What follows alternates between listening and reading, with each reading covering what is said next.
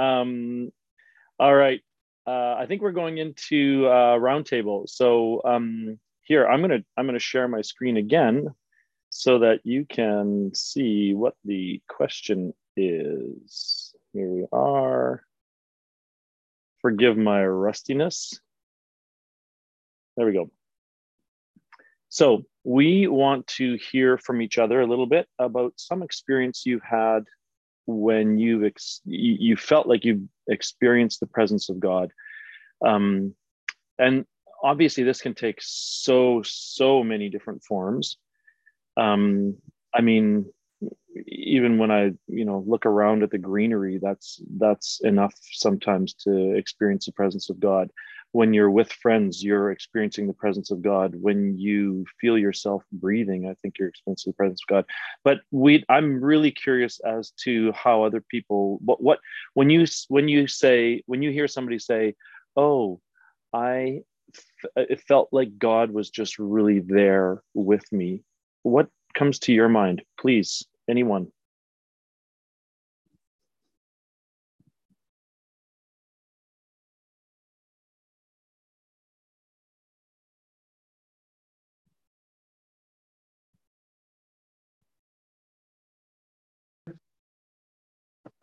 Hey, Jeff. Um, hey. I've had I've had piles and piles of times where I felt like God is with me. I'm very feel very grateful for that. But um, I'm, one time that really stands out was um, years ago. Um, I was a young nursing student and I was living at home with my folks. And in the middle of the night, my mom had a medical episode. Um, turned out just it, it, we didn't know what was going on. Coldest night of the year. Um, called 911 the paramedics came and took her away, and my dad went with her. And I was absolutely terrified. Um, and I remember sitting there as the middle of the night in my nightgown, shivering and crying. And all of a sudden, this overwhelming sense of peace and love hmm. um, came over me. And I just had a strong sense of it's going to be okay. Um, and I didn't know whether that meant my mom was going to be okay or just generally everything was going to be okay. But hmm. there was just such the, such a powerful, calm assurance that everything was going to be okay.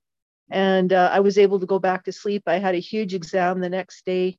Um, and yeah, and it turned out everything was okay. It was nothing, nothing um, permanent or worrisome. It was just a little uh, blip in her blood pressure. And uh, yeah but but i'll never forget that the closeness of god in that moment for me. That was a very powerful confirmation of the great love of the spirit of god around me.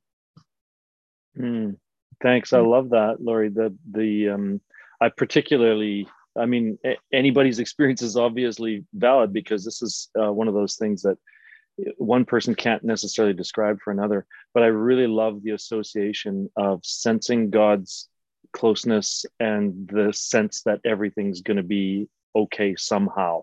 Like even yeah. if you're in the midst of something that might turn out badly just the sense of okayness um that you're i don't know it's almost like being held or something like that yeah, and it's it's like a peace you know like to quote some scripture like peace that passes understanding. It really didn't you know it, you don't know the outcomes but you knew that no matter what it was all okay. It makes me think of the um, the, the statement by um, Julian of Norwich, um, and all all is well and all will be well and you know all is well and all will be well. You know like i'm not doing a good job of that but you know the one i mean you know it's just just an overemphasis of all will be well. We're we're held you know we're held we're cared for no matter what. Yeah. all manner of things shall be well or something there like you that. go. That's it. Thank you Jeff. yeah thanks so much. Anyone else yeah, I'm with you, Jeff. Actually, I'm just sitting here on my deck, and I'm. You don't have to look very far to sense the presence of God. You know, there's got leaves on these plants in front of me. I've got eagles flying in the sky, and you know, you've just got this incredible vista of the diversity of all creation. And it's like, how can you not see God in that? You know, not that this is God, but God is in all of this, and uh, it come came to being you know from the heart of God. And it's like, uh, and, and I was also thinking too, you know, there's times when you experience the presence of God and you're conscious of it, and it's like, wow. And there's other times that it's there even when you're not able to mm. consciously tune in, in your brain. And you think that's that's somewhere I would like to truly learn to live more. You know, just in that in that sort of practicing the presence of God there. You know, mm. the Brother Lawrence thing. You know, where you just in every mundane moment of every day, there's the sacred in the in in the secular. You know, there's there's no diff, difference. They're the same thing. You know, just that presence of God in all that we are and all that we do, and that's only the bit that we can understand. Hmm. So great. You're you're back with us, Karen. Yeah, I was just going to jump on, but Steve was too quick with that mute button. Um, mm. Sarah and I went out for a walk early morning uh, this week, and uh, we weren't talking to each other. We both had our headphones in when we were doing our our walk, and um, I think Sarah was listening to a spoken word, but I was was listening to worship music, and uh, I just there is a, an incredible sense of um, presence of God uh, with most worship, and I don't know, I can't really describe it. It just feels like a, an almost like a an out of body experience for me, where it just does something on the inside that I I can't really put words on, and. Um, Was doing this walk with Sarah, and I I was just listening and I wasn't singing along. But there were obviously a couple of times where I couldn't help myself, and I got these funny looks from Sarah, like you're doing that out loud, and you've got. so I'm glad I was with her. She could tell me that because I'm sure there are times when I walk on my own in the neighborhood where I've got nobody to tell me that's what I'm doing. So I'm that mad lady. If you're up round in in, in these areas that the worship and the, the sense of God's presence uh, in some of that worship just yeah, just I just can't find words to describe the beauty and of of it and how that makes how that makes me feel. Mm. That's great. Um, in worship times, in nature times, in times of trouble, um, one one thing that I, I mean, I I don't even know how to how to bring this out, but I know that um, for quite a few people, you might not have had a, a, really significant sense of the presence of God and you would like to.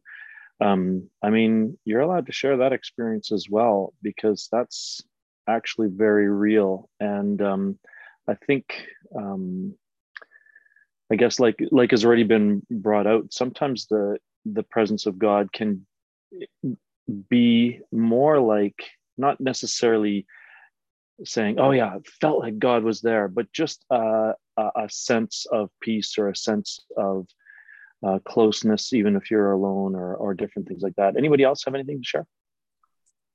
I do actually. Oh, um, this is Laura. Um, hi, Laura. Hi. Um, you know, I I listen. We live in Hope, and so we're surrounded by the mountains and the trees and the the uh, rivers and um, and I was thinking about that, and maybe I'm, you know, I see it and I love it, and it's amazing to me. But I look at people and I see the joy, the exhilarating joy of God in my grandchildren. When I look at how that, to me, they are the presence of God in my life. Because I think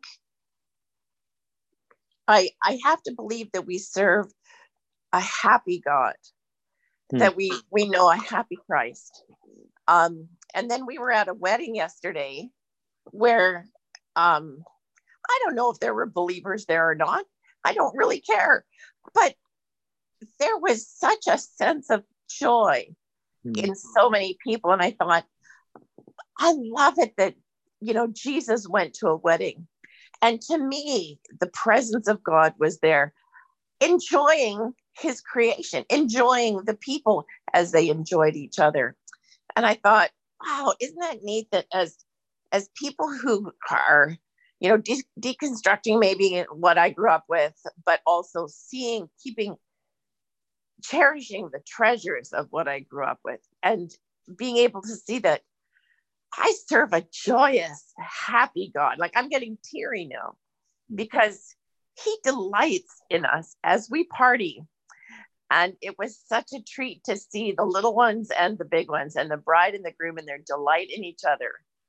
And um, yeah, and so for me, I felt, I feel the presence of God when I look into the eyes of my grandchildren and watch their antics and I feel the presence of God when I celebrate with people the you know the joyous moments of their lives. I mean, we've had other times, of course, where we feel the presence of God, but that was what really struck me this morning as I was listening.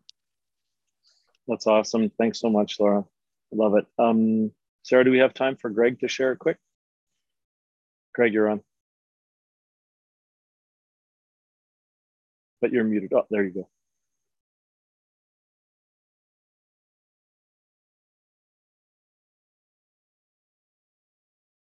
You're still you're still muted, Greg.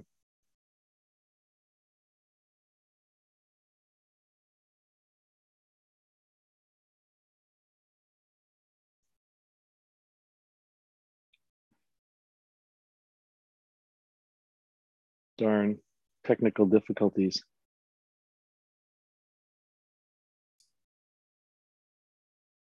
Well, maybe we can come back to I, you, Greg, I, the, in the Q and A at the end. Yeah, yeah. Sorry, Greg. We do want we do want to hear you. All right. I'm going to hand over to Stephen Karen to lead us in communion. Hey guys, that's uh, thank you. That was uh, an amazing discussion. Uh, there's so much to talk about. Um, but in a sense, you know, we're going to do communion together now. And uh, I was thinking about this. You know, this is actually one of the traditions of the church, one of the sacraments of the church, and this is one of the things that we do in order to consciously come into the presence of Jesus um, in an act of remembrance. Um, it's a funny thing. Every time someone asks me to do communion, I get really Anglican. Um, I think that just takes me back. You know, that's what I, the tradition that I grew up in, and that's the context in which I, um, you know, remember and experience the the communion liturgy. You know, something that has been handed down over centuries. Now, I mean, things are not necessarily good because they're old. Um, and they're not necessarily good because they're new. Um, but there, I think there are important things that have been passed down the centuries that we can do together um, that, that, are, that are important. So um, if you can forgive and perhaps experience some of the language of the Anglican liturgy, I think there's some incredible language here. There's some there's some some many layers in, in what's being said. And uh, and I think it's not always a bad thing to be challenged by words that we don't understand. You go oh what does that mean? I should go look that up. Um, so anyway we're gonna um, just read part of the Anglican liturgy between us. And uh, you know, as we consciously come together now uh, with the elements the um, that represent the body and blood of Jesus, as He invited us to do, um, here we go into the presence of Jesus. Hear us, merciful Father, we humbly pray. And grant that we, receiving these gifts of your creation, this bread and this wine, according to your Son, our Savior Jesus Christ, holy institution, in remembrance of his death and passion, may be partakers of his most blessed body and blood. Who in the same night that he was betrayed took bread and gave you thanks. He broke it and gave it to his disciples, saying, Take, eat, this is my body, which is given for you. Do this in remembrance of me. In the same way, after supper, he took the cup, and when he had given thanks, he gave it to them, saying, Drink this, all of you. This is my blood of the new covenant, which is shed for you and for many for the forgiveness of sins. Do this as often as you drink it in remembrance of me. So if we take the um, the bread now, the body of our Lord Jesus Christ, which was given for you, preserve your body and soul to everlasting life.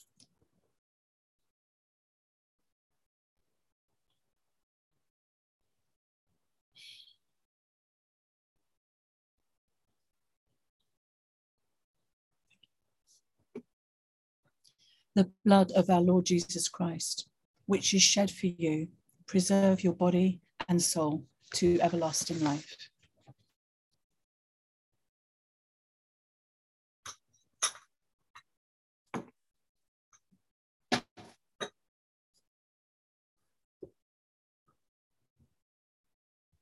Father of all, we give you thanks and praise that when we were still far off, you met us in your Son and brought us home. Dying and living, he declared your love, gave us grace, and opened the gate of glory. May we who share Christ's body live his risen life. We who drink his cup bring life to others. We whom the Spirit lights give light to the world. Keep us firm in the hope that you have set before us, so that we and all your children shall be free, and the whole earth live to praise your name through Christ our Lord. Amen. Just before I um, pray for Sarah, I'd love to um, just highlight to us all Eden. Um, our pastor Eden, uh, she sadly has just uh, gone down with COVID, and I think she's feeling quite poorly. Um, it's happened at a time when she and her husband Brad are actually visiting the US uh, for some conferencing that they were doing last week and they were meant to be doing this weekend. So I know that they're quarantining, but I know she's feeling quite rough. So, um, Father, as we remember Eden right now together, we ask, Father, for your hand of merciful healing on her body. This is a virus that has caused many issues in so many places in all corners of the earth. Um, and there's never a good time to be sick, but this is not a good time while those guys are away in America. So I ask you further for, Father, for your healing mercy on her body. I know Brad is recovering, so we pray a blessing over them both, Father God, that you would bring your healing to every cell in their bodies and um, bring them home safely. Amen. And now for you, Sarah, thank you that you have put the hours and the work into um, what you have done for us to enjoy um, the fruit of your labor uh, as you uh, preach this morning. Um, Father, I pray your blessing on Sarah. Um, thank you for her gift and skill in communication, in writing, in art, and in all the amazing things that she can do. And uh, as she shares with us now this morning, Father, I pray that you open up our hearts and minds to just receive uh, what it is that you would like to speak to our hearts. Amen. Amen. Thank you very much. Um, I don't feel like I actually need to speak. Uh, having heard the round table today, you guys did it. I'm I'm good. I'll just uh, and goodbye. Have a nice week. No, I I'll do what I've done, but um, roundtable was great. Thank you so much for sharing your pieces. Um, today's passages are about the presence of God. There was a clue in the roundtable question. Um, and it's what we think uh, the writers of each passage think that, that that means, and also how we apply what we think that it means to ourselves. That's a bit confusing. Um, anyway, I'll have a go. Uh, you had a go to, and you can have another go when it gets to the Q and R at the end. So if you're thinking, oh, but I've got this other thing I should have said, and Greg will get you in there too, uh, it would be excellent to hear what it is that you're thinking. Because I in no way want you to think that I have the take on all of this. I am just a person over here reading it with my own lenses and figuring it out. Um, and we make a better picture if we do it together. So, a quick aside before I get to the passages, and this person's been mentioned already, but I am reading and learning about Julian of Norwich. I find her story fascinating. Um, she's known for being a radically optimistic theologian, which, given her life experience, is a little surprising and must have had something to do with the presence of God as she experienced them. As a single woman with a chronic illness that restricts her actions and movements, who is living through a plague, I find her somewhat relatable. Um, Julian as she is known, although probably not her actual name, was a 30 year old medieval Englishwoman who had a near death experience. The priest was called to give her the last rites, and as he stood there with a crucifix above her head, she had a vision of Christ, followed by 15 more over the course of a few hours. And then she spent the next two decades unpacking these visions. And she was, I think, one, if, uh, if, if not the first, um, published female writer in the English language you can correct me if I'm wrong in that. Google will tell you different if, if I'm wrong.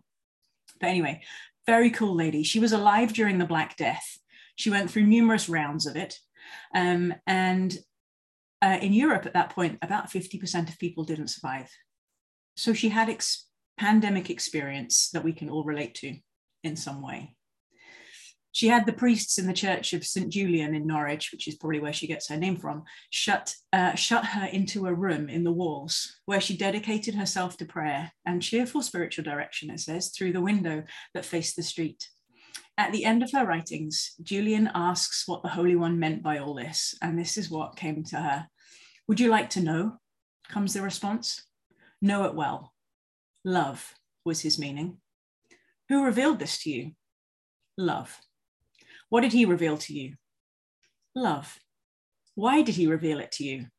For love. Stay with this and you will know more of the same. You will know anything, but you will never know anything but love without end.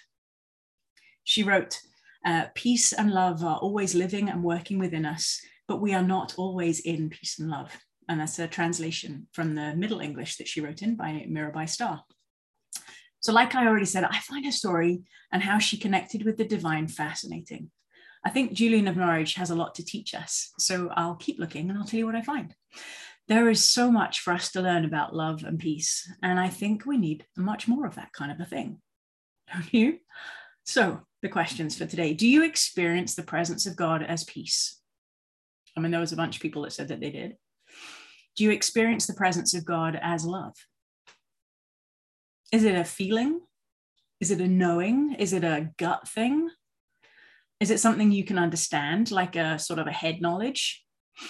Um, I wonder if it's something that's familiar to you in your everyday life, or if it's just a, a every occasion kind of a thing. So here's my question Do you enjoy companionship with God? And what is that like for you? I think that we can know the presence of God as peace and love understanding some of it in our heads, some of it in our gut, feel something. I feel like all of it can be true for us, but we might struggle with it because of our expectations or what we've been taught culturally, subtly, even blatantly by a society that's pretty pain averse, or worse still, by religious teachings that everything will work out great because we trust God. And if everything isn't turning out great, then we must have lost the presence of God somehow.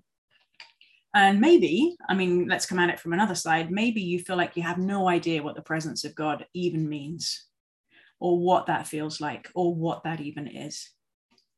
So, the passages that we have in the lectionary today are about the companionship of God and the way that the people experience God's presence internally and externally across the arc of them from the Old Testament uh, story, a poem through Jesus' words, and then a New Testament teacher. So, we've got a promise, a story, a complaint, and a reframing. The lectionary always starts with the Old Testament, but I'm going to start with the words of Jesus because I value them more. So we'll build it from there. So, first, the promise.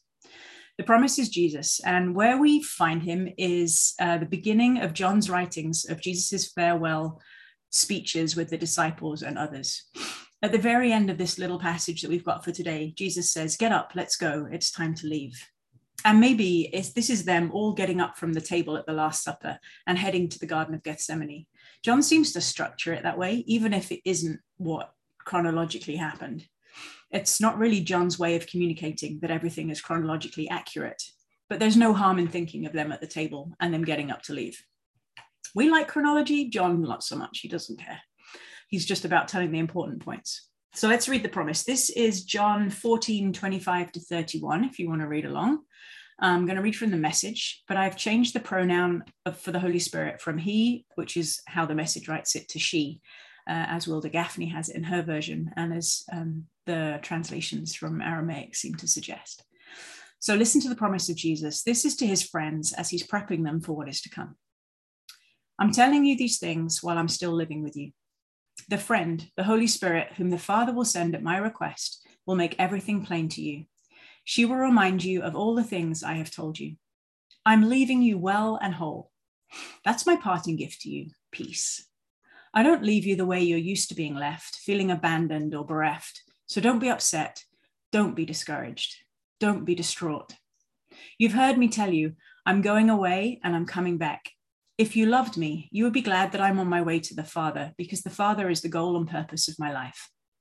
I've told you this ahead of time before it happens, so that when it does happen, the confirmation will deepen your belief in me.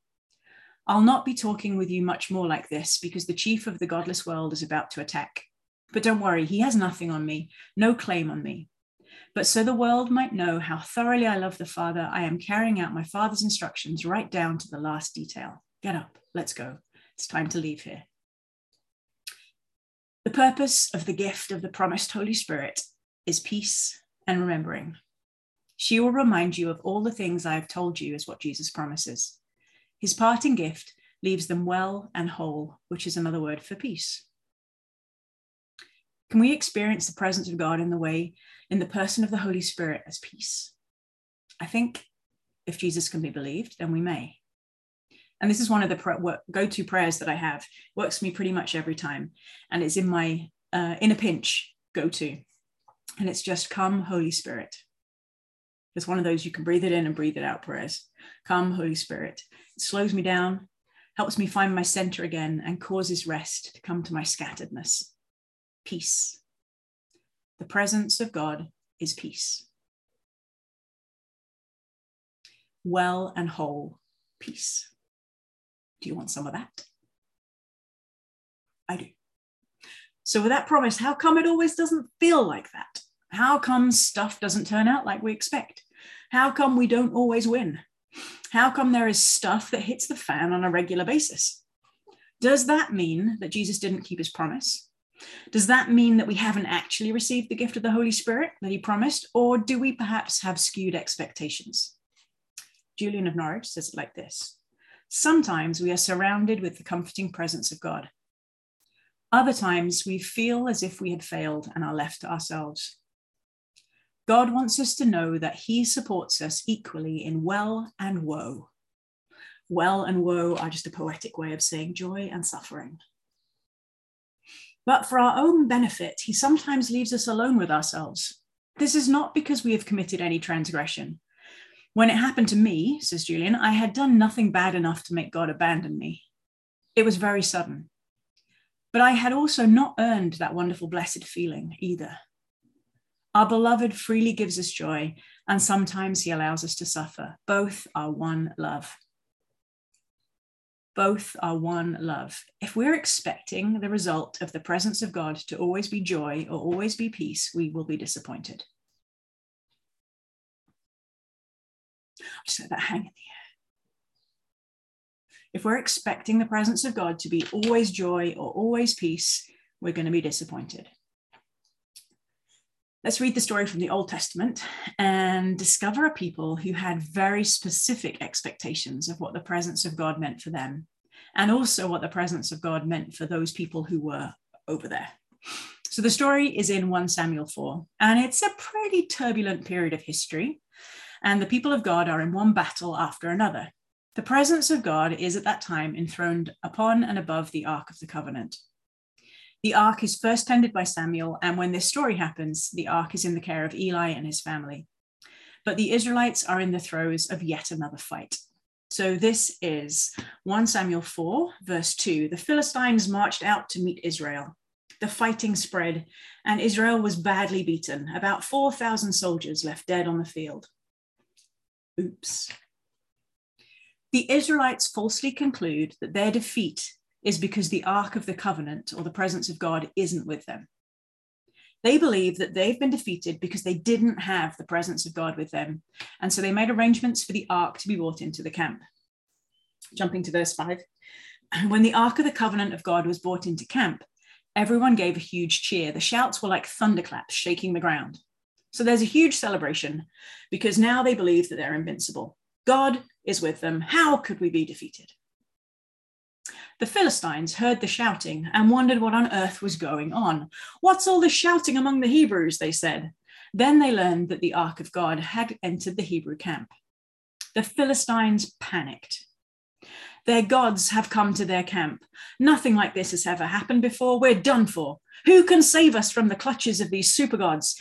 These are the same gods who hit the Egyptians with all kinds of plagues out of the wilderness. On your feet, Philistines, courage. We're about to become slaves to the Hebrews, just as they've been slaves to us. Show what you're made of. Fight for your lives. Dun, dun, dun. The Philistines and the Israelites know what happened when the Israelites left Egypt. They know the stories of plague and death and how God had fought for them. And both groups have the same kind of magical thinking. They think that the presence of God in the presence of the Ark of the Covenant means that the Israelites are unbeatable. They believe that the presence of God, the earthly manifestation of the presence of God, would mean that God would smite her enemies. Both Israel and the Philistines believed this. But there is one who doesn't. There is one who doesn't believe that that's what's going to happen, and that is God. God doesn't say, My presence in the Ark of the Covenant is a guarantee of success. God refuses to allow herself to be manipulated. And here's what happens. Let me just back up a few verses. The Philistines panicked. Their gods have come to their camp. Nothing like this has ever happened before. We're done for. Who can save us from the clutches of these super gods? Fight for your lives. And did the Philistines ever fight? It turned into a rout. They thrashed Israel so mercilessly that the Israelite soldiers ran for their lives, leaving behind an incredible 30,000 dead. As if that wasn't bad enough, the ark of God was taken, and the two sons of Eli, Hophni and Phinehas, were killed. And then there's a whole piece where Phinehas' wife goes into early labor, and then she dies as she's giving birth to a boy, and the whole thing is a disaster. The presence of God is not a guarantee of success. The presence of God is a guarantee of the presence of God. That's it. The presence of God is a guarantee of the presence of God. God was with them in defeat, in their deaths, and in the massacre. God was right there with them through it all. Even though Phinehas's wife names her son, God's glory has left us, which is Ichabod, which is his name. Um, it's not true. God's glory hasn't left them. It just wasn't what they were expecting. God was right there with them through it all. Everyone's expectations of what the presence of God meant were off. I wonder what our deep down expectations are, and if perhaps that's why we don't think we experience it, because our expectations are just a bit off. The promise is peace, the promise is love, the promise is presence.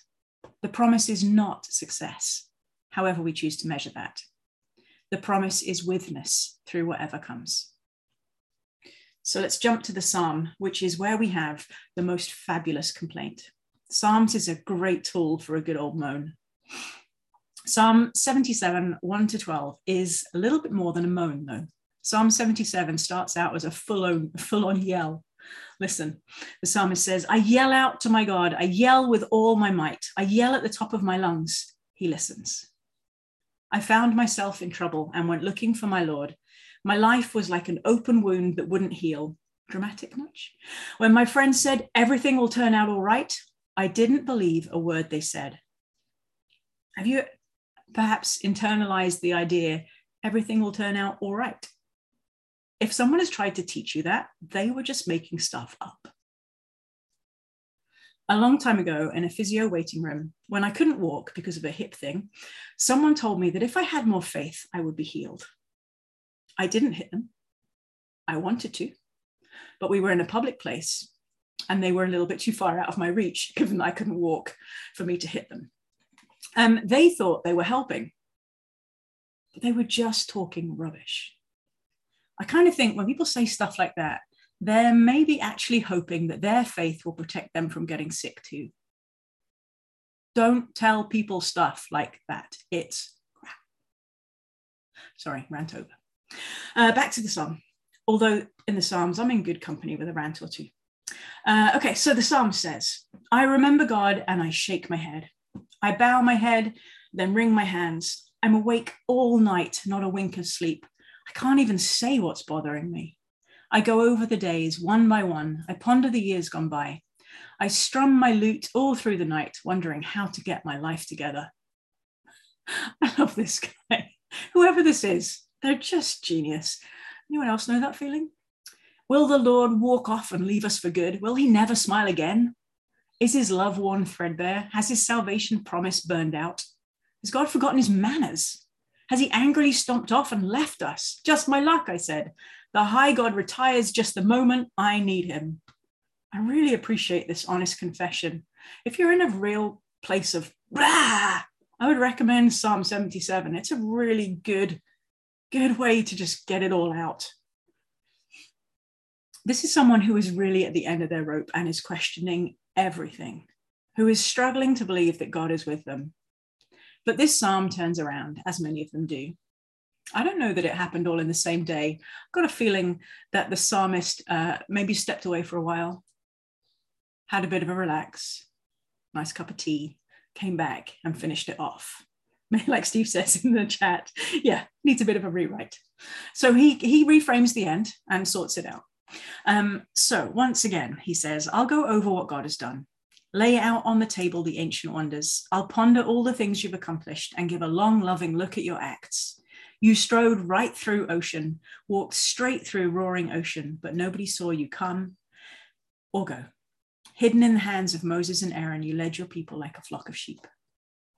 When we're struggling, we should yell, we should complain, we should shout. It's better out than in. We should also remember the Holy Spirit is with us to help us because that was Jesus' promise. And in community, we help each other by remembering for one another. Memory is held in community. If you've forgotten that God is good, or that God is love, or that God is peace, then ask someone to remind you. Like, go back and listen to that, uh, the, the um, round table again. Just remember, those are the things that people have said. Okay, and so now the last passage for today, which is the reframing. Um, and that's Romans 5 1 to 5. Uh, I hope I've communicated that God's presence is a guarantee of God's presence. That's my point. And that the hallmarks of that is peace and love. But let's just take one more look at how we think about suffering. Like Julian of Norwich said, sometimes we're surrounded with the comforting presence of God. Other times we feel as if we'd failed and are left to ourselves. God wants us to know that He supports us equally in well and woe, in joy and suffering. So, Romans 5, uh, this is the NIRV. Now, since we are made righteous through faithfulness, we have peace with God through our Savior Jesus Christ. It is unclear whose faithfulness makes us righteous. Some say it's ours collectively, maybe. Some say it's our individual righteousness. I don't think so, maybe. Probably not. Some say it's Jesus's righteousness. And I think I kind of like that better, but it's really unclear in the text. If we read it as the more likely option of Jesus' faithfulness, it says, Since we are made righteous through Jesus' faithfulness, we have peace with God through our Savior Jesus Christ. Makes sense to me. Verse 2 Through Christ, we have obtained access to this grace in which we stand, and we rejoice in our hope of God's glory. All good so far. Everything's coming up roses in the garden, but it doesn't stop there. That's the stuff of positive posters and stickers. The next bit, not so much. And not only that, but we rejoice in our sufferings. I am sorry, what? Knowing that suffering produces endurance, and endurance, character, and character, hope. And hope does not disappoint because God's love has been poured into our hearts through the Holy Spirit, she who has been given to us. The reframing means that all of it is included in the grace of God the good, the bad, the ugly, all of it. You see, the hope of God's glory is not victory. The Israelites found that out when the presence of the ark didn't save them in battle. Glory hadn't left them, God was with them through the defeat and death. The hope of God's glory is not a lack of suffering and an easy life. Simply doesn't work like that. The hope of God's glory is presence. The hope of God's glory is God with us in all, through all of it.